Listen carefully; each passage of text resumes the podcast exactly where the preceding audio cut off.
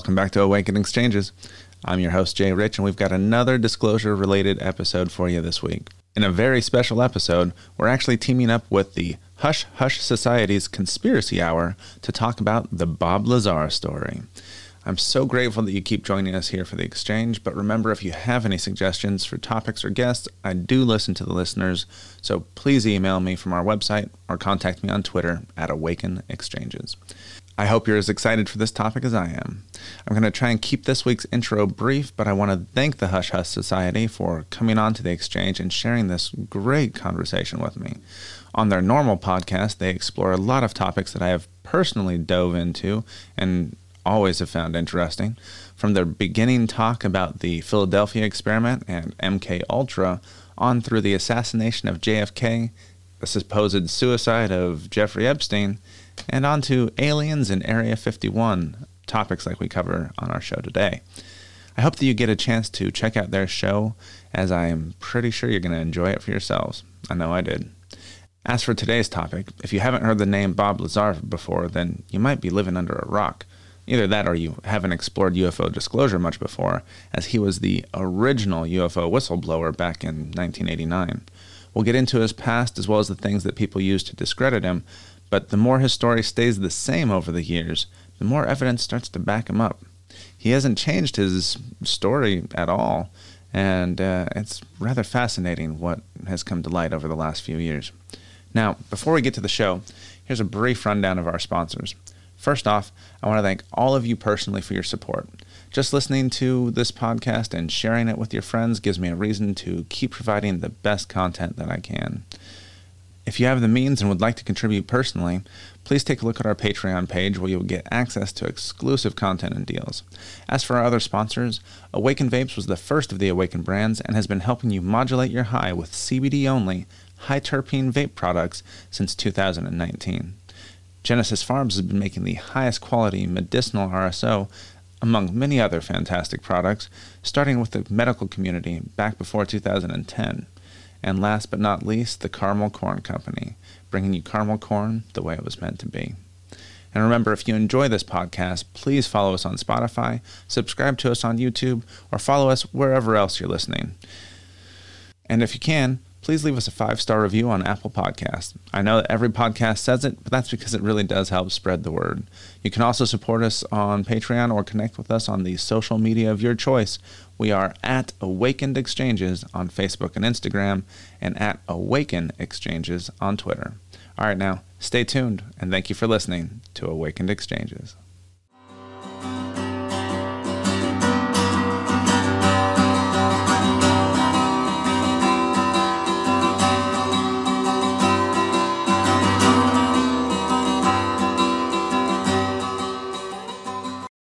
Genesis Farms was founded on the belief in cannabis's ability to heal.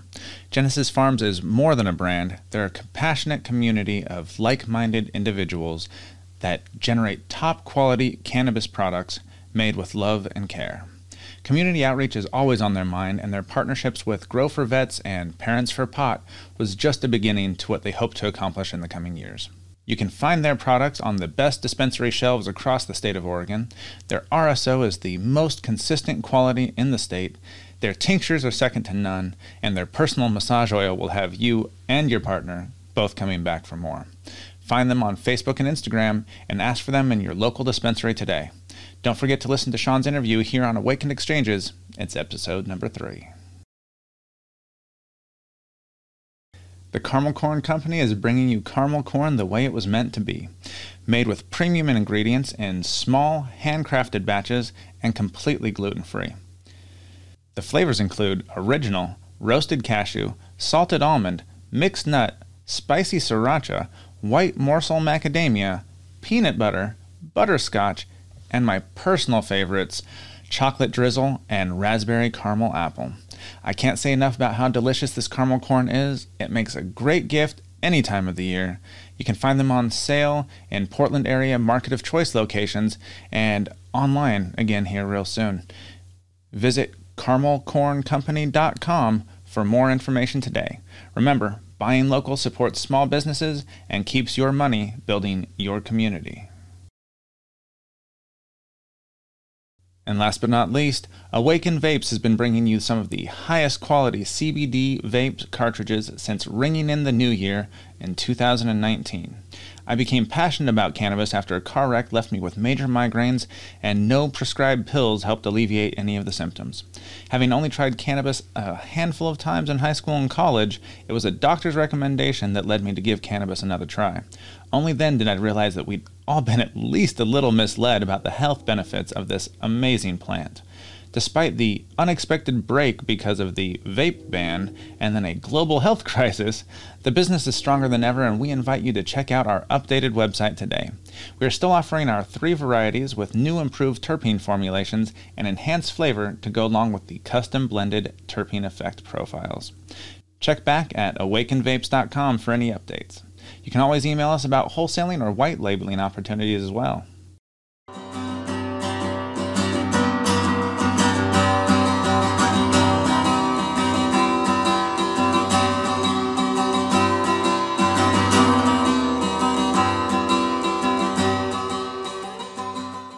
Welcome to Awakened Exchanges. This week we have two very special guests joining me Mystery Mike and Slick Frank Sanders of the Hush Hush Conspiracy Hour. Thank you guys so much for joining hey, me here today. thanks for having us, John. Yeah, man, it's a pleasure. Thanks for the invite. Yes, please. I was hoping you guys could tell the audience a little bit about uh, who you are and your guys' podcast. Sure. Uh, we are from the Hush Hush Society Conspiracy Hour. Um, it is myself, Mystery Mike, uh, my cohort, Slick Frank Sanders, and we also have a third host who is not able to join us today, Declassified Dave. And every Monday or every other Monday or so, we release debriefings on different conspiracy theories, ranging from the usual uh, UFO, ufology type stuff to a little more out of the box type things. Uh, we also do some interview type stuff with people and also get into cryptids and paranormal uh, type topics. Awesome. And how did uh, the Hush Hush Society first get hmm. started? That's a common question, actually. Um, we uh, we we have known each other for a very long time, especially myself and Dave. Uh, we've been friends for close to 20 years now. And uh, Frank wow. has always been there. He's he's been around for close to the same. and we uh, we we've always talked about doing something you know whether it be uh, some sort of show some sort of youtube channel um, and podcasting just kind of made sense i had just recently come off of a, of a different podcast and we had always talked about conspiracy theories and weird stuff and Frank would always come to me every, every, time that he saw me and he'd say, "Hey, did you see this? This is wild." And we uh, we just kind of translated those conversations to a show and put production on it and yeah, we've uh, we've been a show for almost a year now. August 17th we will have a, a grand 1 year anniversary. So very cool. Um, yeah, I've listened to a bunch of the episodes, and I'm looking forward to going back through the whole catalog at this point. Um, I was going to ask if you guys had any uh, favorite episodes Ooh. or topics. That's always a tough one. Yeah, it's it's so tough to pick. I really enjoyed it. It was it was very early in the production of the show, but we did a two-parter on the Kennedy assassination. Ah, that's on my download list already. Yep. To to this day, that's that was probably my favorite little project to work on. Mm. Yeah, I would I would agree. Of the earlier episodes, JFK is definitely up there, but I would say honestly, our our upcoming episode on DB Cooper, I think, definitely nails it for for me. Mm. We kind of went through a little transition phase of the show and how we we structured it and um, it really shows in the in the new episode. And uh, I I really like the way that it came out. I like the way that it flowed. Um, so I'm I'm gonna I'm gonna say the DB Cooper episode. I will have to uh, get on top of that one. That's a big local favorite over here. He uh, supposedly jumped out somewhere near uh, one of the towns I used to live in back in uh, middle Yeah. school. Wow, yeah.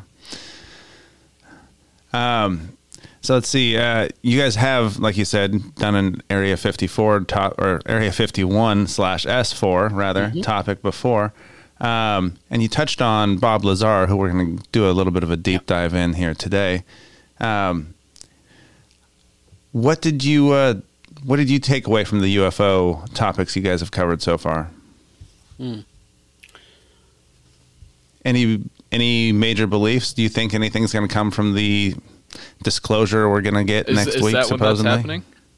This next week, I it, it has to be right. twenty fourth. Yep, no way. twenty fourth. Well, I, I definitely think there's there's something to come out of that. Um, I don't necessarily believe that we're gonna get the entirety of it.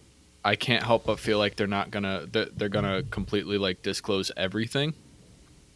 Um, but yeah, with with Bob Lazar in particular, once he kind of you know came into the limelight, stuff started to really open up, and I, I think we're gonna get a pretty meaty portion of of information out of that uh, disclosure. I am you know, it's it's it's a recent revelation for me and as more disclosure comes out and you see the the ufology community kind of getting you know uh, bite, biting at the at the seam there. It it, it seems to me um, that a lot of this dis- disclosure is more of a psyop. Um, you know, I, I feel like so many people and so many believers and so many people within the community were waiting for this for so long that now it almost seems too good to be true. Yeah, there's the Freedom of, of Information Act, and yeah, we can request all this information regarding this, and you know, the Senate wants wants the information regarding UFOs and and UAPs, um, but realistically, I, I feel like they're going to give us enough to satiate us, but also at the same time, I feel like they're giving us false information. They're giving us information to, you know, here here's what's in my left hand. Don't watch what I'm doing with my right, and that's always that's always been kind of the history of of the United States government. That's always been the history of, of pretty much any government. Um, and I, I feel like this disclosure is no different. They're kind of using it as an opportunity to maybe do things behind the scenes and divert attention.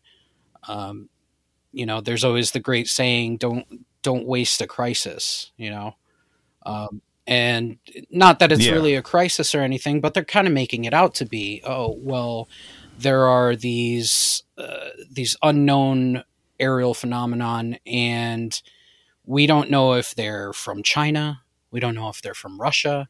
We don't know if they're off world. Um, you know, are they here to help us? Are they here to destroy us? And and the narrative of them being malicious is is being released more so the closer that we get to that disclosure. And eh, you know, it, it all boils boils back to Project Bluebeam. If you really look into Project Bluebeam, you know Hmm. it's it's the preparation for a false flag operation, a a fake alien invasion. And throughout the entire history of of UFOs, we've never seen them to be malicious. They've never come out and and killed anyone or you know obviously there's there's the abduction stories and you can believe those or you cannot but outwardly looking at UFOs in the sky and, and alien interaction, there's never been anything that has been malicious. And if you're thinking of a future, uh, uh, a future based colonization, they would have done that already. We, you know, they wouldn't let us get more technologically advanced and more able to defend ourselves. They would have done that back in the 40s. So I, I don't know. It's a it's a weary thing for me, and I think that it's more so just something to keep us at bay while the right hand is doing something else. I can totally see that. And going back to what you said about wasting a crisis, while uh, the UFO UAPs may not be in crisis mode for us right now, going through COVID seems to have been taking over so much of the news that um, I could see them using that as almost like a smoke screen, covering up some of the uh, the information that comes out with a collective shrug mm-hmm. in America right now. So, um, before we get too far into the Bob Lazar story, which I do want to go ahead and get into here soon, I just want to say that you know I've utilized a lot of his website as well as Wikipedia to gather some of the basic information, so people can go ahead and uh, you know check a few things there. But like you said, uh, it was really his interview in 1989 that was I thought was going to be a, a big whistleblower moment. Um, that's when I I'd actually first heard about him. I must have still been you know eight nine years old. Yeah, eighty nine. I, I was uh, I was five. so um, he did an interview with George Knapp at uh, Las Vegas television station KLAS, claiming that he was working at uh, Papoose Lake, which is south of the Area 51 at Groom Lake that we all have heard about over the years, and that he was there and brought in to work on propulsion systems for these craft that they had. Um, where was your entry point into uh, Bob Lazar? I think I first listened to him on Rogan, admittedly. Um, and then shortly after okay. that, I followed it up with uh, the documentary on Bob Lazar. I think it was on Netflix.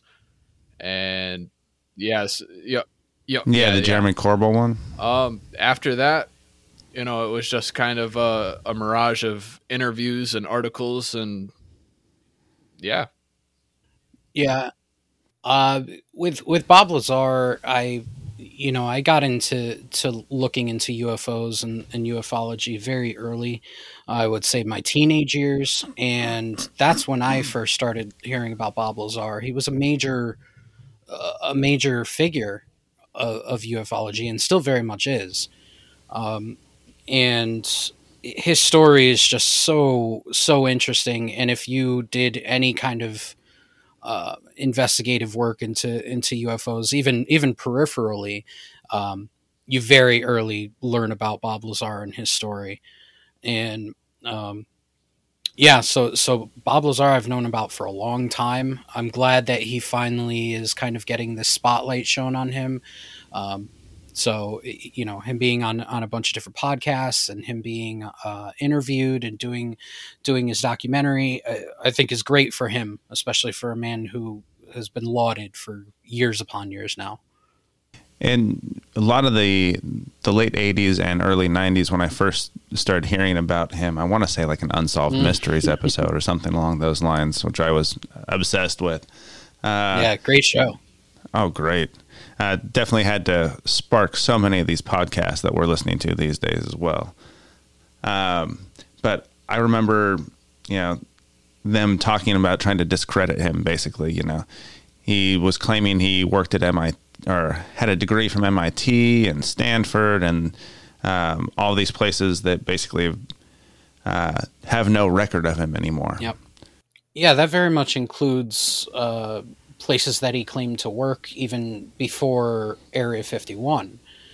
Um, you know, they it was kind of a when when he when he came out and talked to George Knapp about the things that were going on at Area 51. That was really that was the first time that anybody had ever heard of Area 51.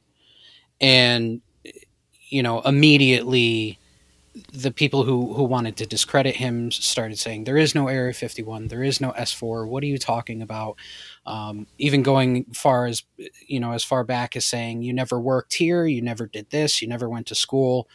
Um, and there was always little things. And thanks to George Knapp and his investigative work, he really found out that there were there were parts to this that that he really unfolded the lie so he called his former employer and he said, Hey, did you guys ever have a man named Bob Lazar working there? And they said, No, no, we have no record of Bob Lazar. And he got a hold of their phone book, their internal employee phone book, and found Bob Lazar's name.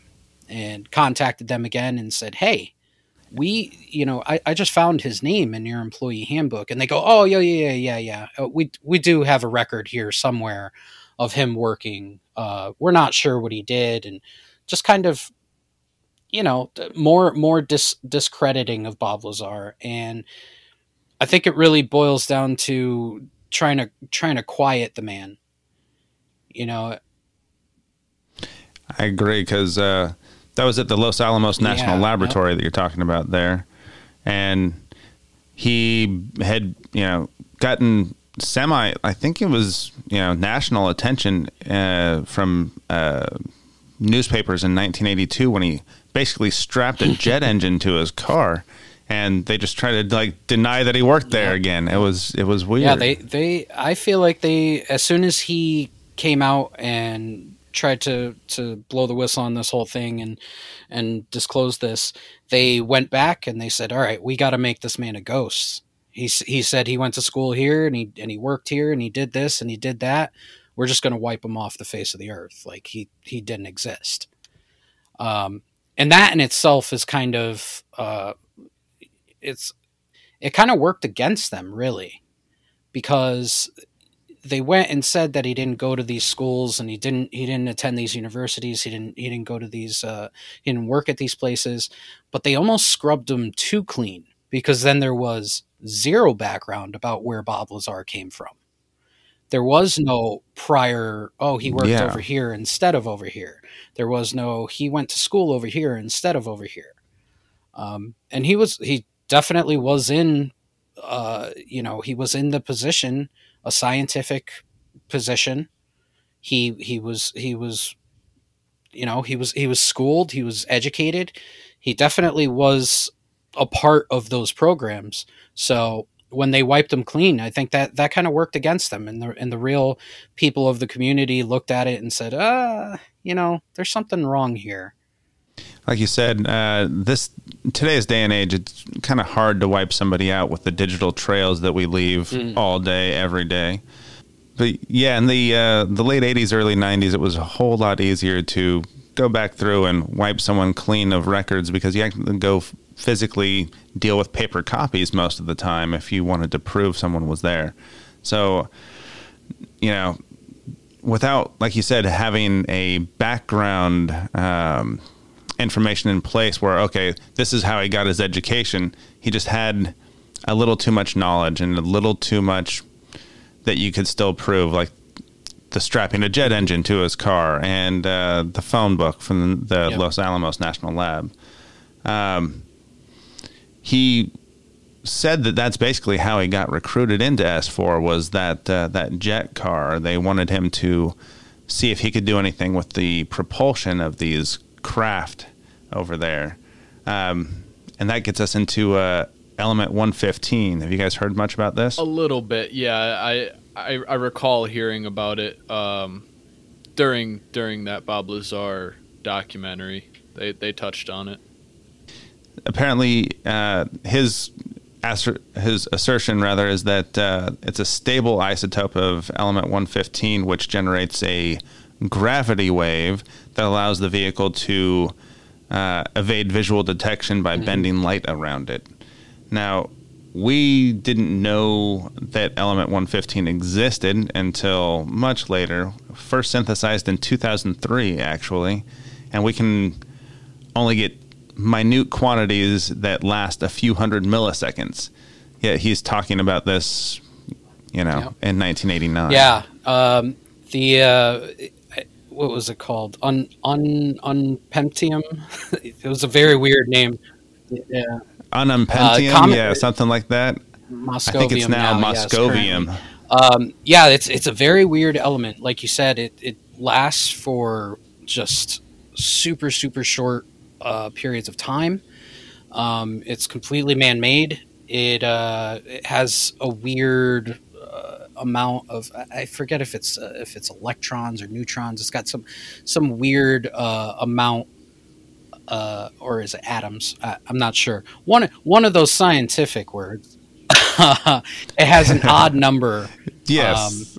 and some people would say, "Oh, well, you know, he just said element 115 knowing that eventually one day we would have an element 115 and whatever the case may be but again you know it's it's he he called it out years and years prior and he described it perfectly and the element that later came out in 2003 was exactly what he described and I, th- I think along the way, if you look at if you look at a long enough uh, timeline of Bob Lazar, you see that along the way he he very much is like he's rectified. You know, he he had come out with so much information, especially regarding this element and how he had reverse engineered it and worked on it, and for it to come out and to be exactly like he said, you know, that's got to be. I could only imagine the feeling that he felt when it was just like, yeah, all right, I I said that, and now, you know, nobody can deny it. I uh, the thing that jumped out at me most about that, I think, was. Uh, you heard about the hand scanner yeah, that he was, was describing was for the years. Same point that that hand scanner, uh, that that was like the most minute detail, in my opinion, um, that could have been validated, but at the same time, like you, can't just make something like that up and have it actually come true. Like with with the element 115 thing, yeah, you could say, oh well, he he knew, you know, element 115 would be a thing eventually, but who's who's gonna think up that that hand scanner security system and then you know have it actually be released that it's a thing. Mm. Yeah, because it wasn't like he was saying it was, you know, it was scanning our fingerprints or it was, you know, taking our palm print or something. He was talking about it measuring the distance between the bones and the veins and all these things that Mm-hmm. it was actually doing. That we had, it was in like a handful of uh, very highly classified sites. Where was he going to get access exactly. to that? Yeah, and then and then later on, you know, they uh, I forget his name, but he was a he was a, a pilot at the time, uh, working for the government, and he was definitely uh, a part of Area 51 and work there. And he had later on said, "Oh yeah, I remember Bob Lazar walking around the the, the hangars and uh, walking around the the offices per se." And other people would back that up, and other people had said, "Yeah, I remember Bob. Bob would, you know, blah, blah, blah, blah, blah." So they they had you know they had knowledge that he worked there, and it, it was corroborated by a good handful of people. Definitely agree. I I know that there's a lot of things that he he talked about. One of the things I want to get into is that you know he actually claimed during the program that there were briefing documents describing historical involvement of basically the last 10,000 years of Earth history with extraterrestrials. I highly doubt that the government is going to be giving us any information along those lines on the 24th. Uh, but have you heard anything about Uh, this? if I recall correctly, didn't they didn't they throw these files at him like right after he he started his position with this work? That's that's just insane to me.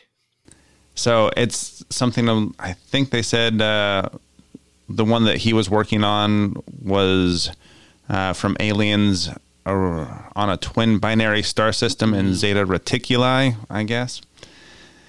Um, now that is something we don't know of any exo uh, extra solar, I guess instead of exo solar planets in that system right now. Um, but you also start wondering, all right, how much information are they going to give them, or how much disinformation would they be also wanting to provide Yeah. as well? Yeah, there. I, I I would believe even at those highest levels of top secret that everything is very compartmentalized, and like you said, you know how much of what they gave him is true. Um, you know the the Zeta Reticuli trope. You know, it dates all the way back to to to Betty and Barney Hill incident, and you know looking at that system yeah they, you know they looked at it they said there's no there's no two star system there. Um and i it's it's hard to say because what what are we basing it on? We're basing it on visual cues. So we're looking through a telescope or we're looking through electromagnetic uh, you know telescopes to see if there is a two star system there. But also remember there is the distance that light travels. So it's like the whole, uh, you know, Mhm. you're you're seeing the light of a star that died, uh, you know, a million years ago or whatever it may be. So maybe we're looking at Zeta Reticuli and saying, yeah, there's no two star system there, but it's how many light years away, and in that time frame, could a star have been born? Um, Or destroyed. Or destroyed exactly. So any any amount of things could happen in distant galaxies um, that we wouldn't know about in our lifetimes.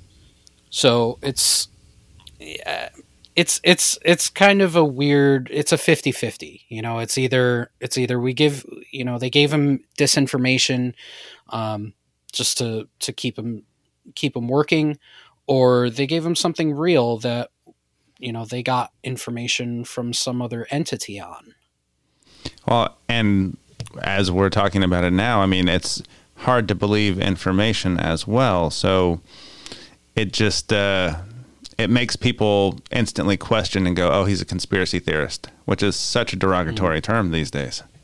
huh yeah yeah especially with the gonna- term No, go ahead, Mike. I'm sorry.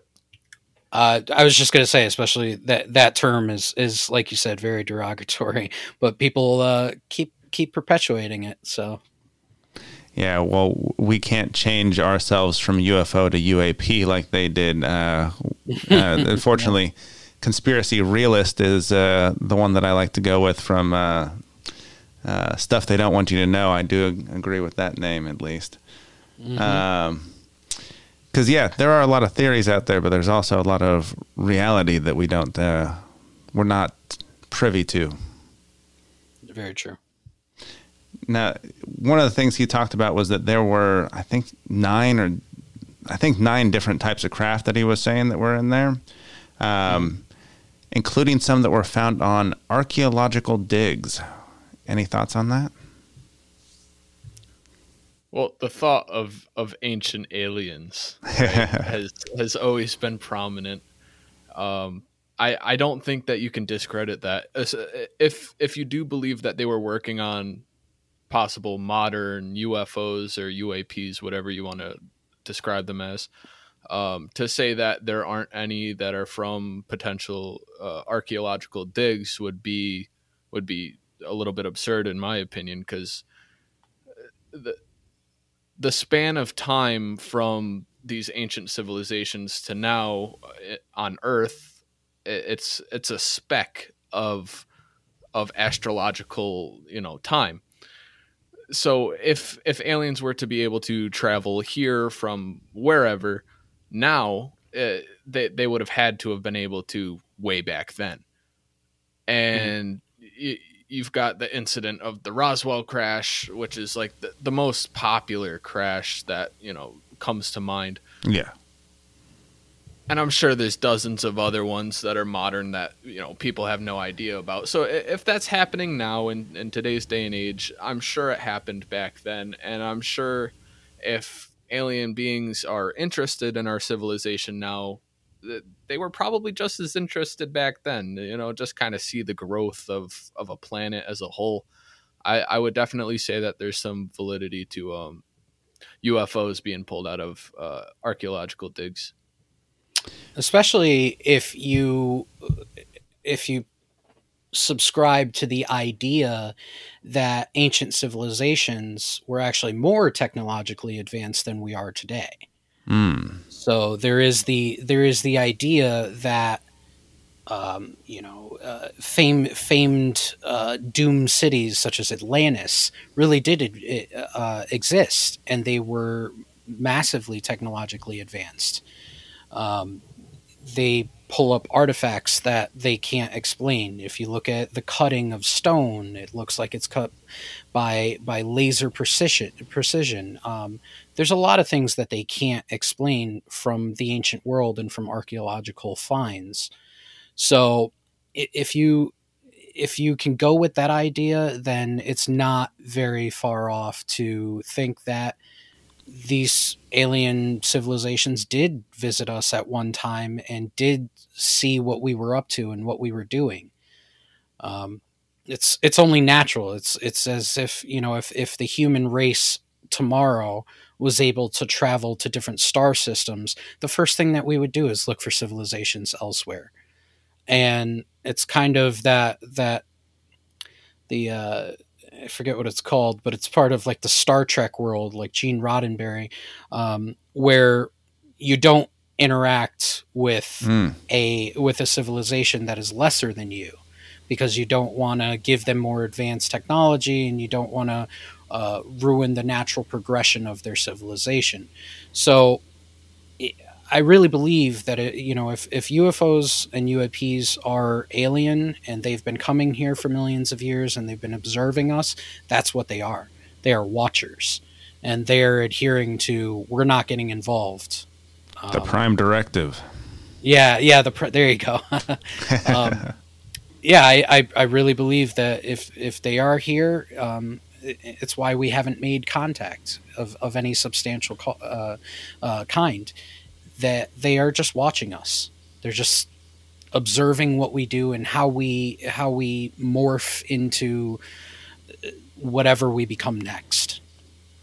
Well, you brought up uh, Atlantis, and I have to at least uh, touch back on that. Do you know much about uh, Graham Hancock or Randall Carlson? yes, yeah, we, we talk about we talk about those two uh, quite a lot on our show. Uh, we've mentioned them quite a few times.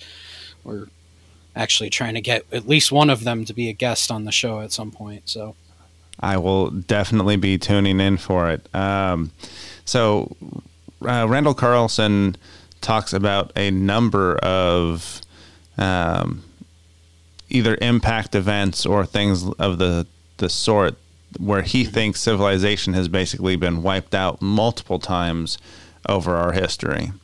And we're talking about our brains have basically been the same. We've been the same humans for 200,000 years, but we have we do nothing until 12,000 years ago. It seems it does seem a little odd. Yeah. Very very odd. Um, yeah, it's it's kind of this explosion that happens uh, at, at a certain point in the timeline where you know we start making big changes and we become a completely different civilization. But um, you know, if if you if if you look at, at at the Earth, you know there are a million and one ways that we should be we should have been wiped out. Uh, super volcanoes, uh, natural climate change, um, overpopulation, underpopulation, war, uh, you know, even from an astrological standpoint, asteroids. So over if, if over a period of time, one of those things has to hit. So the the the thought of of Randall Carlson and him saying that you know we've been wiped out many times, it it, it kind of holds water um, if you really look at the dangers that we face as a race uh, over over time, um, there's there's kind of no way that we've avoided asteroids since the dinosaurs. We've we've had a- asteroids hit since then. Um, solar flares, what you know, whatever it may be. There's, there's there's so many things that could have wiped us out over the over a time period. Well, you mentioned the solar flares, and I did a, a little bit on the Carrington event. If something like that happened in today's day and age, it would, you know, wipe out the eastern seaboard and then some. Um, and then with asteroid impacts, it's starting to look like um, the Younger Dryas impact was, you know, two impacts about a thousand years apart and maybe the start of and end of the last ice ages. It's a crazy thing to think about. Yeah. Absolutely wild. So, uh, on the Atlantis side of things, do you think that there could be? Is that how we would have gotten some of the pyramid building, things like that, trying to pass on information from a previous civilization? It has to be something along those lines. It it didn't I don't think it came out of nowhere. I don't think they that the Egyptians said, "Hey, let's just build these three giant mega structures out here in the in the middle of the desert. I mean, I'm sure at the time there was, you know, civilization based all, all the way around the the Giza pyramids, but yeah, it, I I definitely believe that it was based off of some other civilization, maybe a civilization that they were working with at the time or communicated with at the time, or even were at war with something. Um, I with Atlantis, it's tough because people people say Atlantis and they think of this one underwater city, mm. you know, this giant ancient civilization that got lost at sea throughout continental shifts and things of that nature. But I, I can't help but wonder how many civilizations are there like that. Kind of looping back to when you were mentioning how many times has has civilization been wiped out. And throughout the geological changes of the planet through millennia, who really knows how many times something like that has happened how many civilizations have been lost and are, are just buried whether it be in the earth or in the ocean but yeah i, I definitely think that uh, the egyptians they got some influence from somewhere to build those pyramids i also uh, like to think about you know the sphinx the more and more information we get on that well, one, it didn't used to have a human face. It was a lion head before somebody else recarved it. We've basically proven that as well. But it's got water damage from uh, rain, and the last time there was enough rain in the area to do that was 10,000 years before it was supposed to have been built. Hmm. Yeah. Yeah, t- timelines are a funny thing. um, when it, you know, when it comes to Atlantis, I I have a, a, different thought on it. So, like, if you break down the Please. word, it, if you break down the word Atlantis, it, it directly translates to island of Atlas. So, Atlas, if you think of the world, um, mm-hmm. it's it's really island of the world. So, is it possible that we think of Atlas as, or Atlantis as this singular place, when in reality Atlantis could have been uh, a conglomerate of tribes, uh, a, a, big formation of many different lands put together. Um, you know, think about uh, where you find pyramids. You know, you have the yeah the the pyramids in South America. You have pyramids in supposedly a- Antarctica. You have pyramids in e- in Egypt. Pyramids are are are found worldwide. They're not only local to Egypt. And I think that Atlantis was just kind of a, a Pangea, a large land structure that broke up for whatever reason. And but within that land structure, I really believe that there was just this mass gathering of a lot of different cultures and a lot of different tribes and a lot of different uh, groups of people that came together and and and kind of made this this amazing utopia um, where people live together in harmony. But you know, maybe maybe that's the the hippie in me that wants to believe that. um, but I, I yeah, I don't I don't necessarily believe that Atlantis was a singular place or a singular kingdom. Um, I think it was just a, a just a, a, myriad of different people together. I tend to think along those lines as well. Please, Frank, you were going to say. Yeah, no, I, I, was just gonna say, Mike. I've I've never thought of it like that, and that is an amazing thought. And I think it brings even more validity to the idea of ancient aliens because in modern days, you know, people that try to discredit extraterrestrials and UFOs, UAPs, um, one of their main arguments is, like we've said before, why haven't they contacted us yet? And proponents of extraterrestrials will normally say something along the lines of, oh, well, we're a violent species. We're at war. We're stupid. We don't have our priorities right. We're not working together. It, it shows stupidity among the human race as a whole. And why would aliens want to uh, work with that? But if, if you bring it back millennia to uh, an idea of Pangea, of a whole entire world all of these separate tribes coming together and building one large civilization where they lived peacefully and harmoniously, then I, I think you know that that would be a time as good as any for aliens to come through and kind of work with them, and then you know in all of these these pyramid structures, um, you, you see evidence of possible uh, ancient alien type stuff throughout the hier- hieroglyphs and, like we said, the architecture. Uh, I I think that that kind of ties that up pretty well, honestly. I know that one of the things that I, uh, I always used to think about is um, if Atlantis was spread around as an actual civilization, uh, like a confederation of states kind of thing, or however else it was playing out. When you think about all the flood myths that happen, and then you, if you link that to, and I'm going to link a few things here, if you link those flood myths to the Younger Dryas impacts and how it just basically changed the entire shape of, especially North America, but all over the world, then you hear about survivors of Atlantis, like that kind of a theory where they're going out and they're, you know, spreading over to Egypt, spreading over to the Middle East.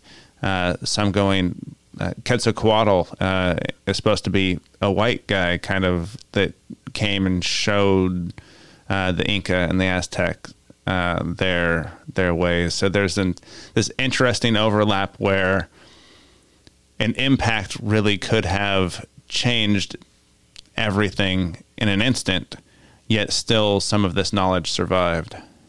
Mm. Yeah, and and when Plato talked about uh, Atlantis, you know, he described the founders of Atlantis as half gods and half human.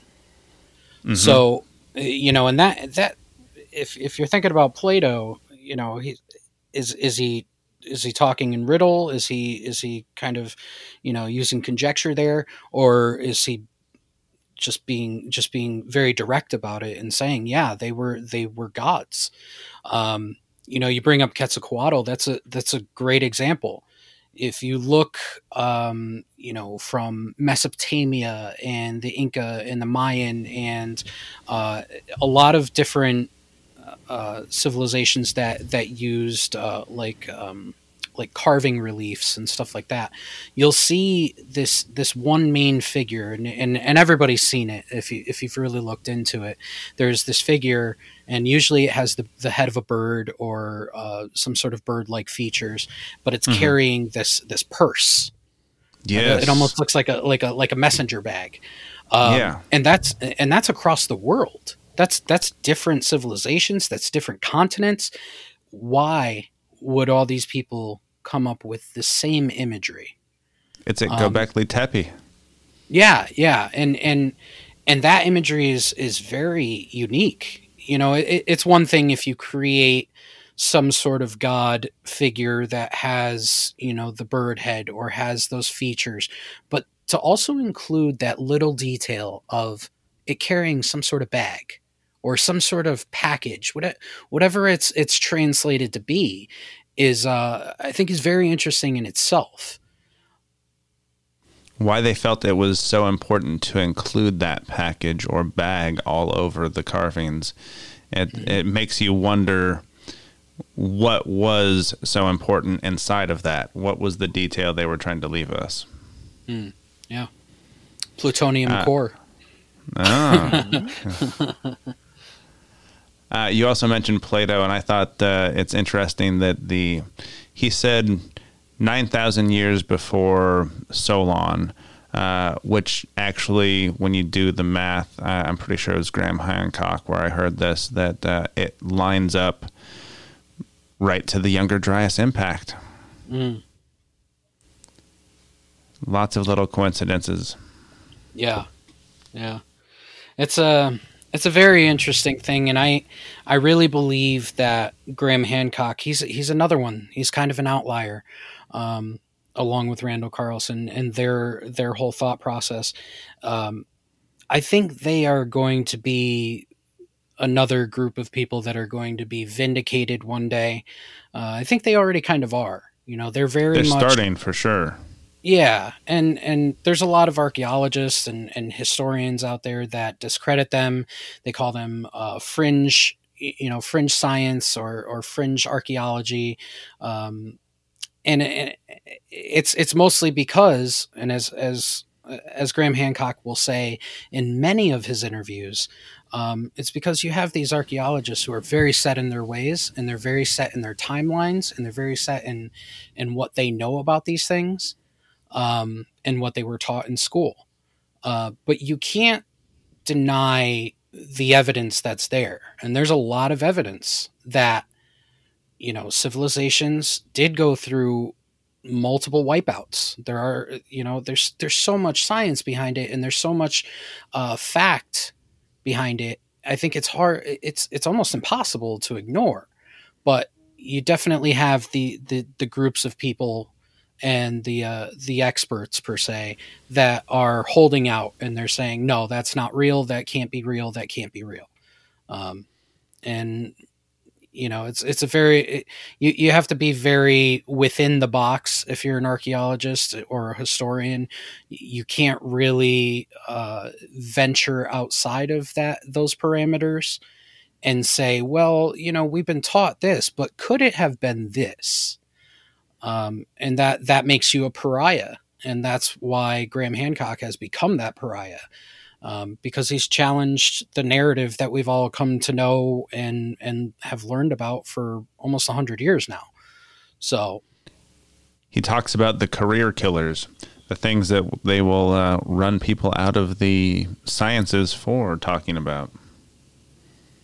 Yeah see that's really prominent in in science right now and I think it's kind of disgusting, honestly. Like it, it kind of defeats the purpose. Like what when you're when you're a young person and you decide that you want to be a scientist and you know figure out the natures of the, the natures and the wonders of the world, and then you grow up to to be this this cranky inside the books, by the books. Uh, sort of person that will reject any idea that is outside of your comfort zone or outside of your your uh, mentality of thinking, I, I just think that's kind of wrong. Like defeating the purpose com- completely. Yeah, definitely agree. Um, before we start to wrap up here, I am curious if disclosure is disappointing, if they basically do a denial or a non-denial, we we don't know what it is, we can't tell you anymore, kind of a thing do you think that's going to lead to any more or any credible whistleblowers like Bob Lazar thought that would come out after he did? Mm-hmm. Um, I I do believe that there are people within the intelligence community, within different uh, military regimes that do want this disclosure. They do want to tell the people really what's going on. Um, most recently, you have Lou Elizondo, who is, mm-hmm. you know, his superstar status at this point, um, as as a guy who who came out essentially as a whistleblower, you know, and he he's telling this story, and Jeremy Corbell is out there, and he's he's working and and trying to get this story out there along with George Knapp, and you you have these figureheads who are very much leading the charge to try and get the truth, and they're trying to get the the real situation from the government. Um, but you, you have to remember, a government's a government's uh, their, their duty is to themselves. That you think that it's for the American people, but it's really not. Governments are are only for themselves. Um, and if they give up information, they give up power because, as we all know, information is the most powerful thing on this earth. It's not money, it's not riches, it's not gold. It's it's information.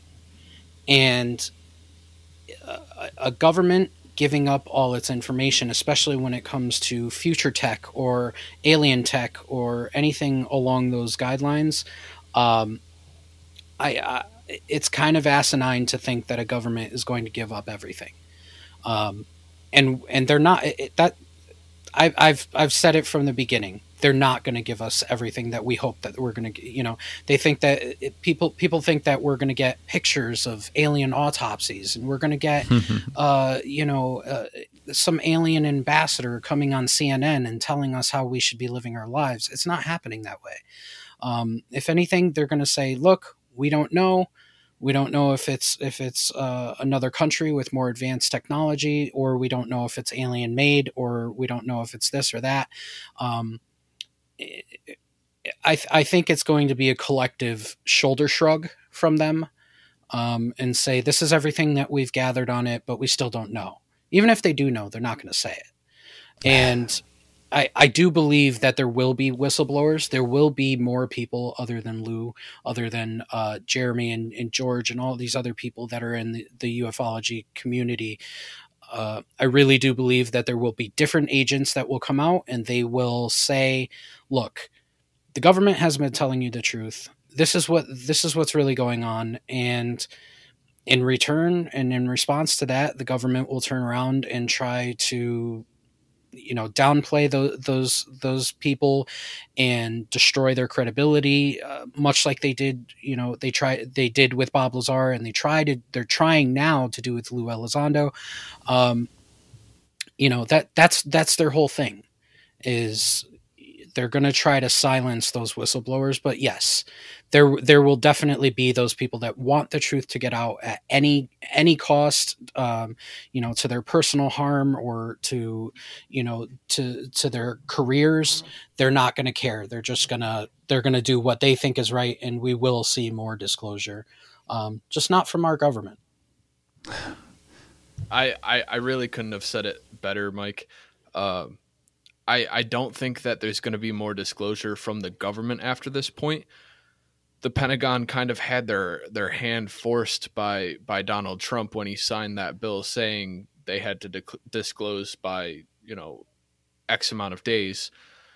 Um, and I do agree that there will be more whistleblowers, but the, they're not going to be they're not going to have that backup confirmation from the Pentagon. I think this is going to be their opportunity to put out as little as possible real information, if not complete misinformation, to the public to kind of ease their minds and fulfill them and just kind of close the curtains promptly and that'll be the end of it besides you know the the straggler uh, whistleblowers that we'll have here and there.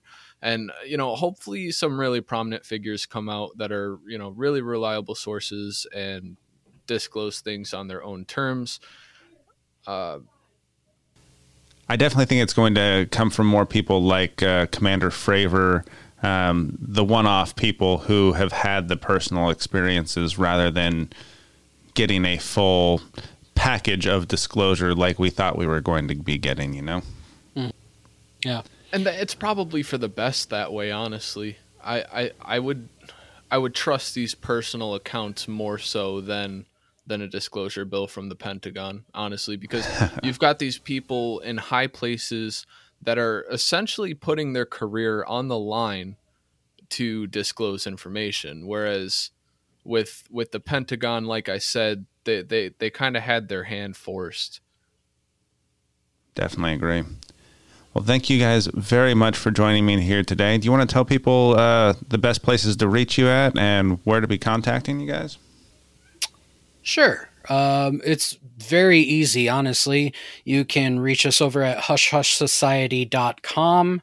Uh, from there, you can see all of our episodes. You can get our merch store. You can see where we're uh, dispersed. We're on all the podcast aggregates uh, Apple, Spotify, the usual places that you listen to podcasts. Um, and reach out to us. You know, we're, we're always willing to take topics uh, from listeners and from other people, especially things that we haven't touched on, things that we've never heard of. Um, so feel free to reach out to us um, on our website. Again, that's hushhushsociety.com. And thank you so much, John, for having us on. Yeah, thanks, John. I really appreciate it. It was fun. Thank you, guys. Hope to see you again soon.